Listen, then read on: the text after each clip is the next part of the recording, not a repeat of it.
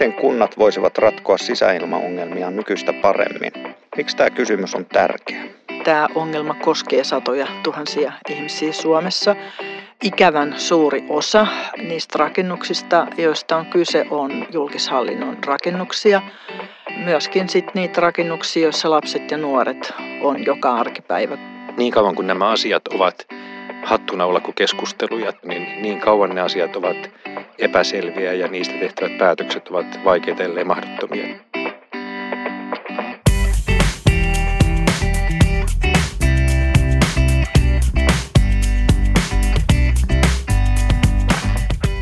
Hyvät päätökset perustuvat tutkittuun tietoon. Hyvä kysymys on podcast, joka auttaa tekemään parempia päätöksiä.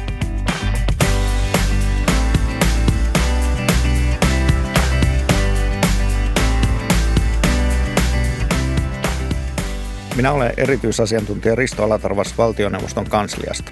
Vieraanamme on kansanedustaja Satu Hassi. Tervetuloa. Kiitos. Ja toisena vieraanamme on Helsingin yliopiston työterveyden professori Kari Reijula. Tervetuloa. Kiitoksia.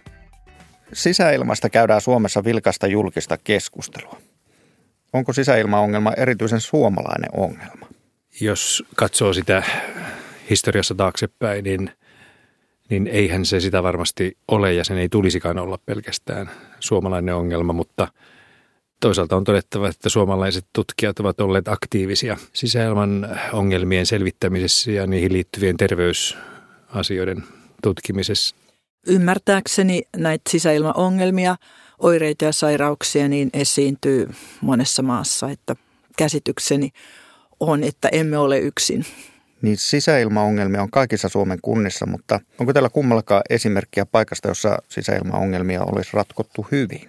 Sen sijaan, että sanon, että Helsinki tai Vantaa olisi sellainen, jota ne varmasti ovatkin, niin sanon pikemminkin niin, että mikä olisi sellainen kunta, jota vuosikymmenen tutkimuksen perusteella pitäisin. Siellä on muutama tekijä, jonka haluaisin nostaa esille. Yksi on se, että sisäilmaongelmat tunnistetaan ja halutaan tunnustaa, jos sellaisia on tullakseen, eikä niitä piiloteta maton alle. Toinen on se, että tämä jos tarkoittaa myöskin sitä, että kunta sitoutuu ratkaisemaan ongelmia, jos sellaisia tulee. Kolmantena on johdon sitoutuminen. Tarkoittaa varmasti kunnan johdon kollektiivista sitoutumista pitämään huolta kiinteistökannasta, joka sillä on hallinnassaan. Ja sen jälkeen prosessit, toiminnat, jotka liittyvät sisäilmaongelmien ratkaisemiseen, ovat hyvin tiedossa, hyvin suunniteltu ja huolellisesti toteutetut ja monialaisesti ryhdytään ratkaisemaan sisäilmaongelmia, jos sellaisia esille tulee. Ja ehkä viimeisenä tyyppiominaisuutena on sitten se, että tämmöinen osallistava suunnittelu, jossa eri tahot ovat mukana aidosti, osallistavasti ja tasavertaisesti, niin on kuvaavaa tällaiselle hyvin toimivalle kunnalle. Kansanedustajien sisäilmaryhmä, jota vedän, niin viime kaudella tapasi Jyväskylän kiinteistöpäällikköä ja hän esitti hyvin samantyyppisen viiden kohdan listan, jolla hänen mukaansa oli saatu Jyväskylässä vähintäänkin entistä paremmalle tolalle. Ja myöskin opettajien ammattijärjestön OAJ mukaan siellä on päästy eteenpäin. Tietysti voi olla, että on toisenlaisiakin näkemyksiä. Mä en muista sitä viiden kohdan ohjelmaa ulkoa, mutta ensimmäinen oli, että ei yritetä piilotella, vaan puhutaan avoimesti, ei vähätellä ihmisten kokemuksia. Sitten yksi kohta siinä oli säännölliset oirekyselyt, jotta saadaan sitten niin kuin mahdollisimman varhaisessa vaiheessa tieto, jos jossain tilassa alkaa ilmetä ongelmia. Ja yksi niistä kohdista oli se, että jossain vaiheessa – ollaan valmiit myöskin sitten niin kuin luopumaan rakennuksen käytöstä, purkamaan se tai muulla tavalla sitten niin kuin luopumaan käytöstä. Että ei ainakaan semmoisia niin jatkuvia toinen toistaan seuraavia pikkuremonttia, niin niitä ei jatketa ainakaan loputtomiin. Terveyslähtöisyys, niin kuin se äkkiä tässä tuntuisi, että se olisi se keskeinen lähtökohta, niin ei välttämättä ole nykytiedon valossa se järkevin ohjain siellä – sitä vähättelemättä, vaan se, että missä kunnossa oikeasti mitatusti asiantuntijoiden silmin tutkittuna rakennus on. Ja se ei lyö korvalle tätä terveyspuolen näkökohtaa, vaan, vaan sitä, että ihan oikeasti rakennuksen kunto objektiivisesti mitattuna, asiantuntevasti tutkittuna, ilmavaihdon toimivuus, sen ajanmukaisuus ja asianmukaisesti määritettynä on kuitenkin sitten se, joka sen rakennuksen kunnon, kunnon määrittää. Ja, ja jos rakennus on, on mitatusti ja tutkitusti kunnossa, niin, niin tietenkin siitä on hyvä lähteä ainakin sisällyttää sinne viiden kohdan kuudenneksi kohdeksi, jos siellä tuossa noissa viidessä oli jo mukana. Tässä jaksossa me kysymme, miten kunnat voisivat ratkoa sisäilmaongelmia nykyistä paremmin. Miksi tämä kysymys on tärkeä? No se on tärkeä sen takia, että tämä ongelma koskee satoja tuhansia ihmisiä Suomessa. Ikävän suuri osa niistä rakennuksista, joista on kyse, on julkishallinnon rakennuksia. Myöskin sit niitä rakennuksia, joissa lapset ja nuoret on joka arkipäivä, kuten päiväkoteja ja kouluja – että kunnilla on tässä suuri vastuu. Esimerkiksi tämä just rakennus- ja remonttihankkeiden kilpailuttaminen, sen ammattitaito on yksi sellainen asia, missä mun mielestä olisi paljon kehittämistä. Ja erityisesti just rakennus- ja remonttityömailla tämä niin sanottu kuivaketju. Esimerkiksi lämpöeristeet ja muut, joiden pitää säilyä kuivana, niin myöskin säilyy kuivana ja että ne rakenteet, joiden pitää kuivua ennen kuin niitä pinnotetaan, niin ne riippumattoman tahon toimesta varmistetaan, että näin oikeasti tapahtuu. Niin kauan kuin nämä asiat ovat hattuna olla kuin keskusteluja tai nämä ovat minusta tuntuu keskusteluja ja niin kauan kuin ne ovat ei-tutkittuun tietoon pohjaavia näkemyksiä ja, ja oletuksia ja, ja kannanottoja, niin niin kauan ne asiat ovat – epäselviä ja niistä tehtävät päätökset ovat vaikeita, ellei mahdottomia esimerkiksi kuntasektorilla, jossa kollektiivisesti jonkun osan ihmisistä asioista ratkaistaan. Nostaisin esille vielä yhden asian, joka ei ole kuntien käsissä, mutta auttaisi kuntia, mutta auttaisi myös monia muita, josta on keskusteltu nyt, kun ollaan uusimassa maankäyttö- ja rakennuslakia.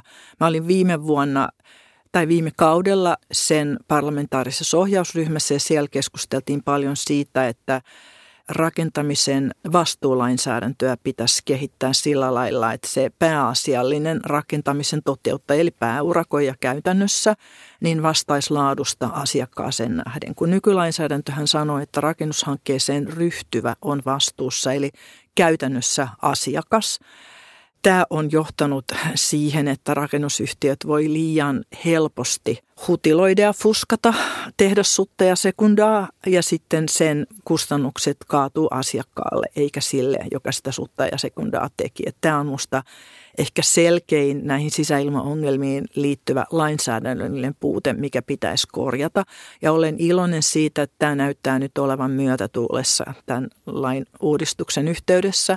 Ja olikohan se nyt viime viikolla, kun huomasin yhden rakennusteollisuuden järjestön taas sitten yllätys yllätys vastustavan tätä lakimuutosta.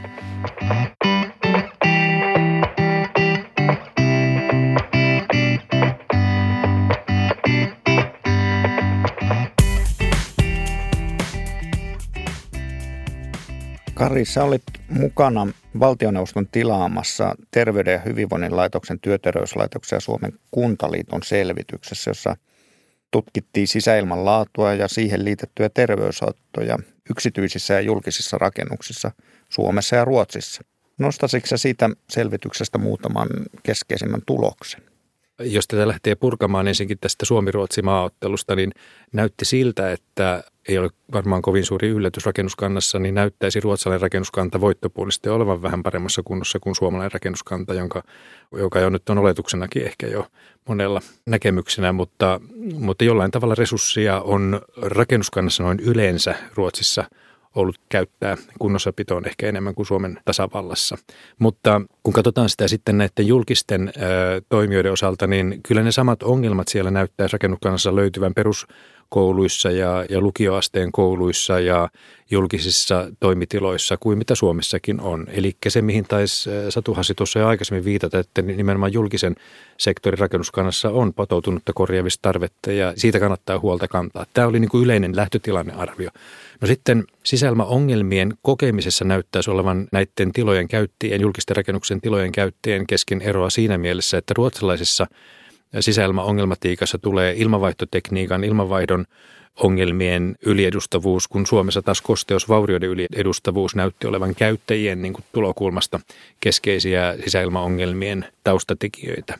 Sisäilmaongelmien määrissä ei sinänsä näiden kahden maan välillä ollut sellaisia eroja, jotka olisi ainakaan tämän kyselyn, Kuntaliiton tekemän kyselyn perusteella mielestäni selvästi havaittavissa. Tämä ehkä yleisellä tasolla sieltä. Toinen asia oli sitten, että no mitä on sitten julkisen sektorin ja yksityisen sektorin puolelta koetusta sisäympäristöstä suomalaisilla esimerkiksi työpaikoilla sanottavissa, kun on esitty semmoinen hypoteesi, että sisäilmaongelmat näyttäisivät olevan käyttäjien mielestä yleisimpiä julkisissa kuin yksityisissä työpaikoissa tai niiden rakennuksissa.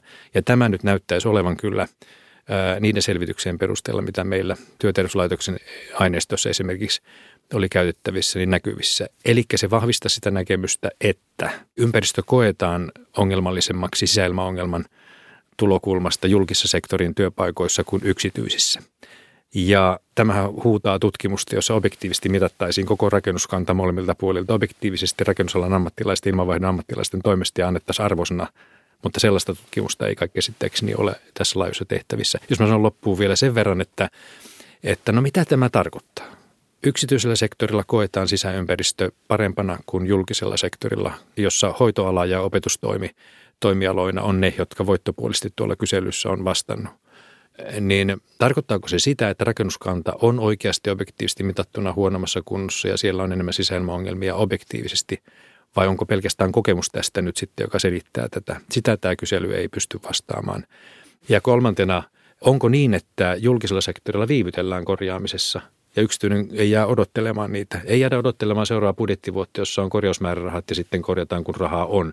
Valistunut arvaus numero yksi. Ensinnäkin, kun olen keskustellut kuntien kiinteistövastuuhenkilöiden kanssa, niin on tullut esille, että esimerkiksi tällainen tiivistyskorjaus, josta aika hyvin tiedetään, että se ei ainakaan montaa vuotta auta, niin se on kuitenkin silloin, kun edetään vuosibudjetoinnilla, niin se on se houkutteleva ratkaisu, koska se on sitten seuraavan vuoden budjetissa niin sanotusti edullinen, vaikka se ei sitten pitemmällä ajalla välttämättä ole se taloudellisin ratkaisu. Toinen valistunut arvaus julkisella sektorilla on ehkä helpompaa monissa tapauksissa kuin yksityisellä tämä vastuunpallottelu. Esimerkiksi monissa kunnissa vanhemmat, joiden lapsi alkaa oireilla koulussa, kohtaan sen, että kun he ottaa yhteyttä kunnan eri tahoihin, niin pompotellaan aina sitä vastuuta niin kuin taholta toiselle, ettei tahdo löytää sitä tahoa, joka tunnustaisi, että hänellä on se vastuu.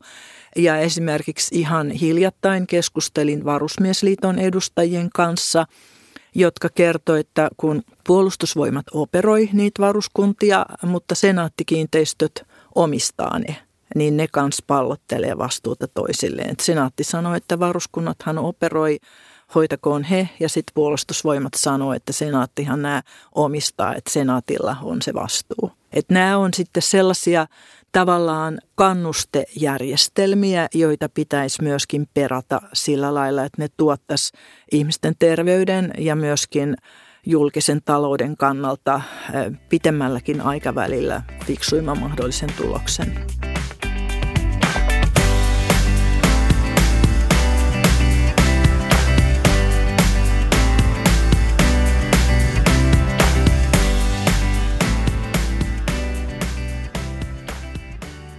Me halutaan tässä sarjassa esittää hyviä kysymyksiä. Mitä parempia kysymyksiä ja vastakysymyksiä teillä tulee tästä kysymyksestä mieleen? Haluaisin esittää kysymyksen, että mistä milloinkin on kysymys. Onko kysymys siitä, että meillä on sisäilmaongelma, jossa on terveydellisen riskin niin kuin viitekehys ja jos niin millä tavalla sitä sisäilmaongelmaa terveyden kannalta tässä tilanteessa arvioidaan ja onko ne arviointikeinot oikeita ja, ja onko, onko, onko oikeasti niin kuin meillä – tutkitun tiedon perusta sille, että, että minkälaisena sitä ongelmaa pidetään, kuinka vakavana ja kuinka, kuinka merkittävänä sitä pidetään.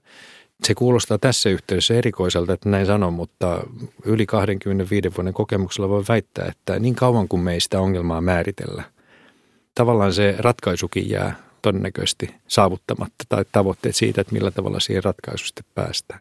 Tämä on niin kuin oikeastaan, voisi sanoa semmoisena – ei testamenttina, mutta aika vakavana kannanottuna suomalaisen sisäilmakeskusteluun. esittäisin kolme lisäkysymystä. Yksi on se, että mitä pitää korjata äh, rakentamisessa ja kiinteistön hoidossa. Me tässä itse asiassa siitä teemasta keskusteltiin jo melko pitkästi.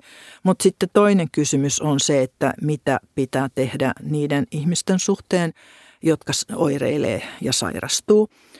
Ja olen hyvin huolissani siitä, että ihmisiltä tulee paljon kertomuksia siitä, että kun he kääntyy terveydenhoitojärjestelmän puoleen ja kertoo niin kuin tietyissä rakennuksissa saavansa tietynlaisia oireita ja niin kuin sairastuneensa, niin liian moni kokee, että niitä oireita ja sairastumista vähätellään ja, ja sitten niin kuin luokitellaan, että tämä on nyt vain sellaista, että ihmisen aivot on vinksahtanut ikään kuin väärään asentoon ja nyt sitten pitäisi jotenkin kouluttaa ne aivot oikeaan asentoon. Peräänkuuluttaisin sitä, että jokainen, jolla näitä oireita ja sairastumista tulee, niin tutkittaisiin ihan kunnolla. Minä en ota kantaa siihen, että missä määrin on sitten psyykkisperästä tai onko sitä, mutta mielestäni jokainen oirehtiva ja sairastunut pitää tutkia kunnolla. Ja kolmas on sitten se, että mitä kaikkia asioita pitää tutkia lisää.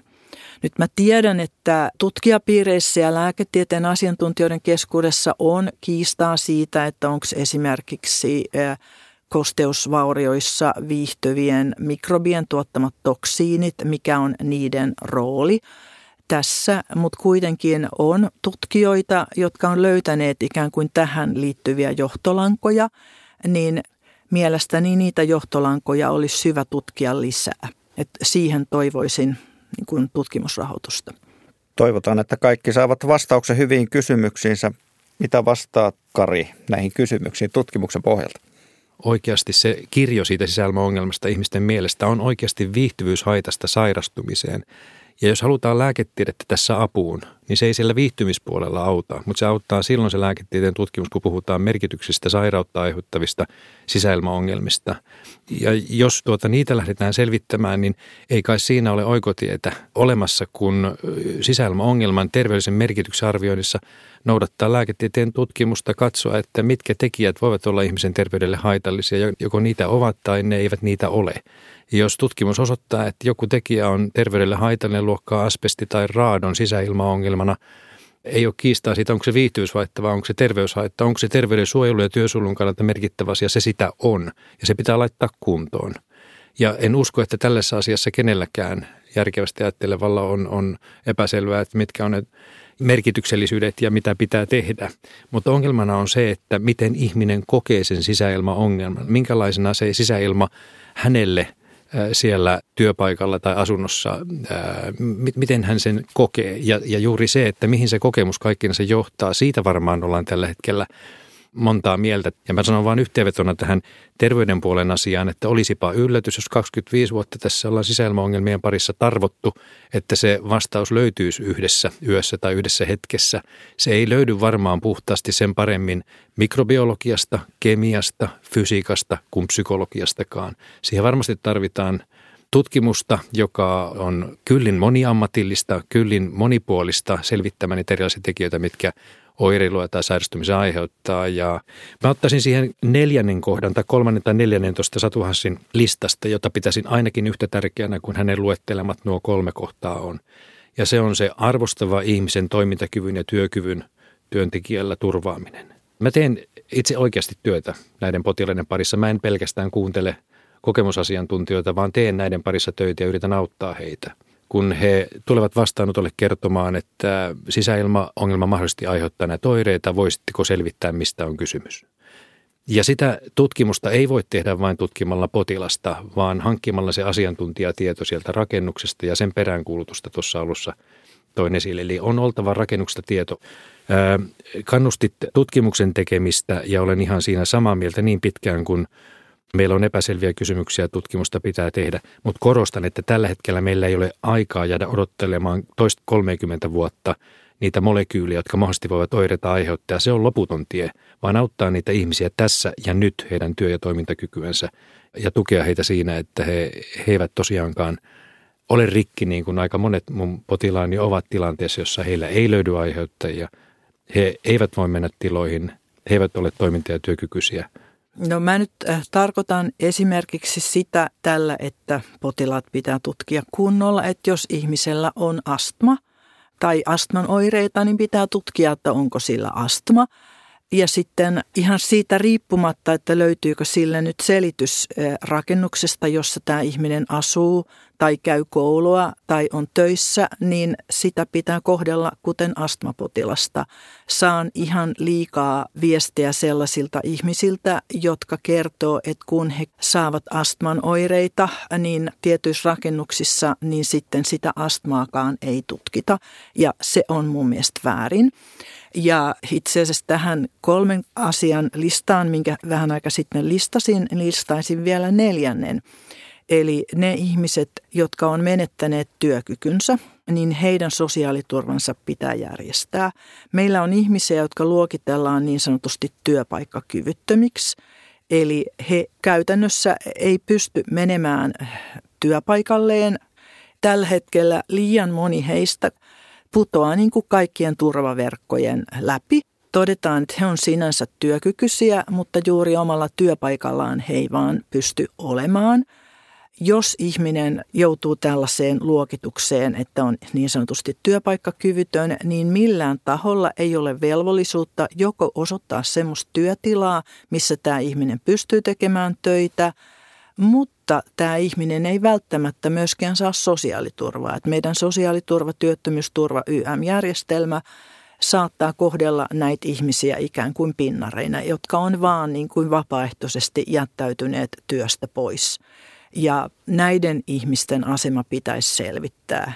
Lisäisin oikeastaan vaan siihen kuntoutukseen, jota ei varmasti ole tässä, tässä yhteydessä riittävästi hyödynnetty. Kuntoutus on yksi keino, jossa sitten kuitenkin huolitaan siitä, että se ihminen, joka näin oireilee ja näissä tiloissa oireilee, oli sitten työpaikkakyvytön tai työkyvytön, niin hän työkykynsä ja toimintakykynsä säilyttää, että hän on oikeustoimikelpoinen ihminen suunnittelemaan sitä elämänsä siitä eteenpäin.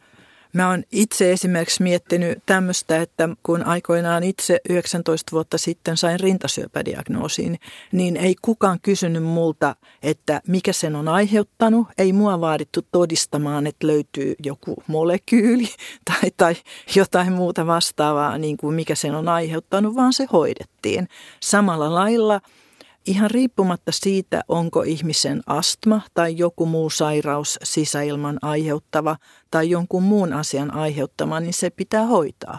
Näin on tässä tilanteessa tietysti, kun tullaan tänne työperäisten sairauksien tontille, jossa tässä julkisella sektorilla nyt voittopuolisesti puhutaan, niin kuitenkin tämän työntekijän oikeusturva edellyttää sitä, että työperäisen sairauden ja ammattitaudin tutkimuksen epäily viedään loppuun ja siellä se aiheuttaja, se molekyyli, joko löydetään tai ei löydetä – sille astmalle mä uskon tänä päivänä kyllä astmadiagnoosi, astman käypähoitosuosituksen, siis en tarkoita muun kuin astman käypähoitosuosituksien mukaan tietyillä säännöillä voidaan asettaa. Se on joko astma tai se ei sitä ole. Sen lääkäri tai erikoislääkäri, keuhkolääkäri kyllä määrittää, mutta onko se työperäinen tai ammattiastma, se on jo toinen juttu ja, ja tässä on ne ongelmat käsittääkseni siellä tutkimuksessa. Joo, tässähän on tietty nimenomaan tämmöinen juridinen ero, että onko esimerkiksi työpaikka, sen olosuhteet aiheuttaneet tietyn taudin vai onko sitten se tauti aiheutunut jostain muusta syystä tai pystytäänkö näyttämään, että se tauti olisi työpaikan ja sen olosuhteiden aiheuttama –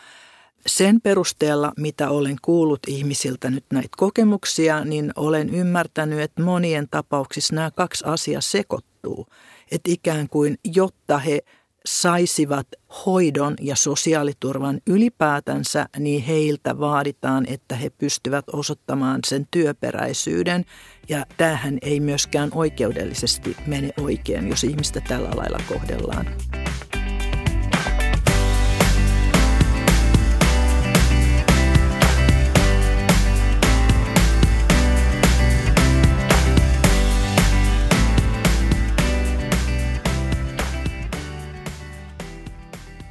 Selvityksen mukaan Suomessa on otettu pois käytöstä yhteensä 940 000 neliötä tilaa sisäilmaongelmien vuoksi. Mitä tällaista luvusta oikein pitää ajatella? Kun ei kiinteistöjä ole ajoissa hoidettu kunnolla, rakentamisessa, remontoinnissa on niin sanotusti säästetty, niin lopputulos on ollut hirveä tuhlaus. Eli kaksi kolmasosaa selvitykseen vastanneista oli sitä mieltä, että kunta ei ole osoittanut riittäviä taloudellisia resursseja uudis- ja korjausinvestointeihin. Miksi näin on? No, me jo puhuttiin tästä lyhytnäköisestä budjetoinnista, että yksi keskustelu, missä mä olin, niin siinä oli yhden kunnan kiinteistöistä vastaava virkamies ja toisen kunnan kaupunginhallituksen puheenjohtaja. Ja tämä virkamies sanoi, että kun poliitikot ei anna rahaa, ja tämä kaupunginhallituksen puheenjohtaja sanoi, että kun virkamiehet ei esitä tämmöisiä niin kuin monen vuoden kustannuslaskelmia, että tässä on ehkä vähän sekä sysissä että sepissä sitä vikaa, että julkishallinnossa ylipäätänsä kunnissa ja ihan kaikkialla julkishallinnossa pitäisi kiinteistönpidossa olla semmoinen niin kuin vähintäänkin kymmenen vuoden budjetointi, jossa katsottaisiin esimerkiksi huoltojen ja tällaisten ylläpito, remonttien ja vastaavien kustannuksia sitten suhteessa siihen, että jos nyt laiminlyödään, niin minkälaiset kustannukset siitä sitten seuraa viiden tai kymmenen vuoden päästä. Minkälaista määrästä ihmisiä tässä puhutaan? He ovat ihan tavallisia ihmisiä, jotka osa varmastikin ajattelee asian niin, että näissä tiloissa toimiminen on heidän terveydelleen vaaraksi – he ovat huolestuneitakin ehkä, jotkut enemmän, jotkut vähemmän. Ja nykytutkimuksen tiedon mukaan tämä lisääntynyt huoli ei edistä tilannetta kyllä missään tapauksessa. En sano, että on väärin huolestua, pikemminkin päinvastoin on, on syytä kantaa huolta omasta terveydestään, mutta se vaan on nyt näin, että kun huoli lisääntyy, myöskin stressaantuminen lisääntyy ja riski oireilun lisääntymiseen varmasti kasvaa. Mutta kysymys kuuluu, että mitä sitten? Pitääkö meidän olla huolissamme tiloista, jotka ovat rikkiä ja, ja vaativat kunnostusta, vai levittelemme käsiä ja, ja ajattelemme, että mitäpä tuolla on väliä? Itse toivoisin maltillista, tasapuolista, hyvää keskustelua siitä, että mitä työpaikkojen sisäilmalta edellytetään. No me tuossa ihan aluksi molemmat todettiin, että avoimuus on tärkeää, jotta nämä ongelmat saadaan hallintaan niin hiukan koen, että tämä puhe siitä, että huolestuminen pahentaa ongelmaa on ristiriidassa tämän avoimuuden kanssa. Että toivon, että ainakaan ei sitä tulkita näin, koska siis jos yritetään salata, niin silloinhan ihmiset just ahdistuu ja huolestuu. Että avoimuus on ylipäätänsä oman kokemukseni ja aika laajan yhteiskunnallisen kokemuksen pohjalta niin useimmiten se paras strategia. Puhuttiin hieman eri asiasta. Puhuin lääkärinä siitä, että mitä huoli ihmiselle merkitsee. Millä tavalla yleinen näkemys sisäilmaongelmien terveydellisestä merkityksestä, miten se presentoidaan, miten se esitetään, miten se on julkisuudessa. Mä otan esimerkin. Jos esittäisin niin, että tässä huoneessa sisäilman laatu on vaarallista, jatkasitko työskentelyä tässä kovin pitkään? No jos mä nyt vaan toistaisin sen, että – Mun mielestä on tärkeää, että puhutaan avoimesti, ollaan avoimia.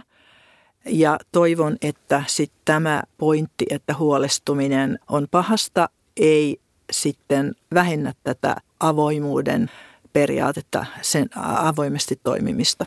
Jos mä suljen tämän ketjun, että ei tämä jää ilmaan oudoksi, on se, että – Tuossa alussa puhuttiin siitä, että miten ihmiset kokevat sen sisäilman ja sisäympäristön ja tutkimusten mukaan näyttää siltä, että eri maissa mielletään sisäilma ja sisäilman terveydellinen merkitys eri tavalla. Varmasti itse kuuluu lääkärinä niihin, jotka on lisännyt sitä huolta – sisäilman laadusta, kun olen tuonut vuosikymmenten aikana mahdollisia tekijöitä, jotka voivat ihmisen terveyttä vahingoittaa sisäilmassa. Ja tutkitusti se vaikuttaa ihmisiin, millä tavalla me lääketieteen puolelta sisäilman laatua arvotetaan terveydellisen merkityksen kannalta. Ja sitä ei kannata vähätellä, mutta ei sitä pidä myöskään liioitella. No tiedon pohjalta, mitä meidän yhteiskuntana kannattaisi nyt tehdä ja mihin kannattaisi laittaa vaikuttamisen paukut ja myöskin resursseja, että ongelmat saadaan ratkaistua? Ehdottomasti hyvinvointia edistävien tilojen suunnittelu ja rakentamiseen. Se, että me etsitään molekyylejä toinen toisessa perään, ei johda ratkaisuun siihen, että suomalaiset ihmiset voivat tulevaisuuden tiloissa paremmin kuin nyt. Eli ainakin työpaikkojen osalta tulee pyrkiä hyvä sisäilmalaatuiseen ja hyvä sisäympäristöiseen työpaikan sisätilaan? Kunnollinen ohjeistus siitä, että minkä tyyppiset löydökset perustelee sitten minkäkinlaiset toimenpiteet ja myöskin sitten rakentamisen vastuulainsäädännön kehittäminen sillä, että rakentajilla on myös kannuste tehdä kunnollista, mutta myöskin sitten tässä mainittujen sosiaaliturvan aukkojen paikkaaminen. Ja vielä yksi kysymys. Mitä pitäisi tutkia lisää? Mielestäni sitä, että mikä on koetun ja mitatun sisäympäristön eron salaisuus. Kyllä mun mielestä pitäisi tutkia lisää myöskin sitten näitä tällaisia mikrobiologisia ja kemiallisia tekijöitä, jotka sisäilmassa saa ihmiset oireilemaan ja sairastumaan. Mikä on se yksi asia, joka teille tästä keskustelusta jäi mieleen? En osaa nimetä yhtä asiaa. Minusta tämä oli hyvähenkinen keskustelu ja tärkeän aihealueen parissa ja uskon, että tämä ei jäänyt viimeiseksi keskusteluksi. Kiitos tästä keskustelusta Satu Hassi ja Kari Reijula. Kiitos. Kiitos.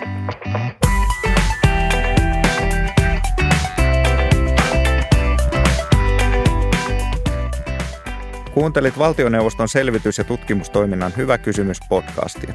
Löydät sen osoitteesta tietokäyttöön.fi sekä iTunesista ja Spotifysta.